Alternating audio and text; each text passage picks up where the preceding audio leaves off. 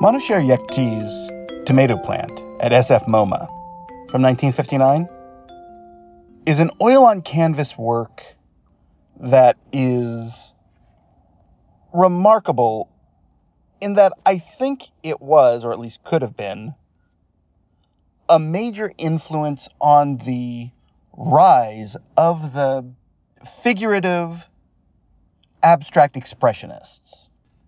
Because you had figures like Motherwell already sort of doing this. De Kooning. But at first glance, it does, to a degree, look like a tomato plant. There are the green, and you see the red circles, which at first I thought were cherries. And I thought this would be the cherry tree, but no, it's a tomato plant. And it's not depicting a tomato plant as it would look to us in an actual examination. Even if you put it at a distance like you would a sargent work, it doesn't immediately form the tomato plant. But when you actually look at it, you can see what is representing the tomatoes, what is representing the leaves, what is representing the vine, what's representing the background. There's even a sort of sky, water, earth denotation. But it's a key moment, I think, 1959, where we start to see the figurativists come out of the abstract expressionist world. We already had woman, we already had some of the early Diebenkorn movements in that direction.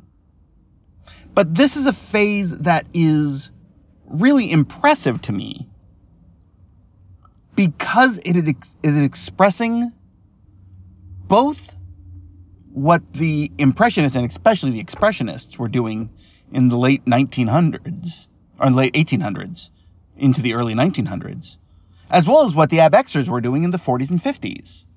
This isn't biomorphism. This is representationalism by color. And that's what's key. He literally could have just put splotches of red and green and blue and white in particular sections, and the idea would have been the same. Instead, we get this wild brushwork, which is remarkable and thick, thick paint. It's beautifully done. The sensation of a tomato plant is there.